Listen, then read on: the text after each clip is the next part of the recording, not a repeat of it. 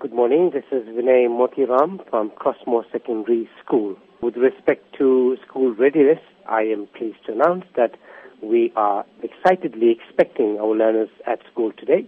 Given that we have performed well, we are hoping that we can reproduce the same kind of work with the learners this year. We are fortunate to have had all of our preparation go as we have planned. Stationery, textbooks, all are in place for learners to receive. All of the planning in terms of their classes and placements have been done. So we hope that they have a pleasant day today. With issues regarding staffing, we are pleased to announce that we have the support of the circuit manager who is assisting to resolve matters regarding staffing so that we start off smoothly without any hindrance to the functioning of the school.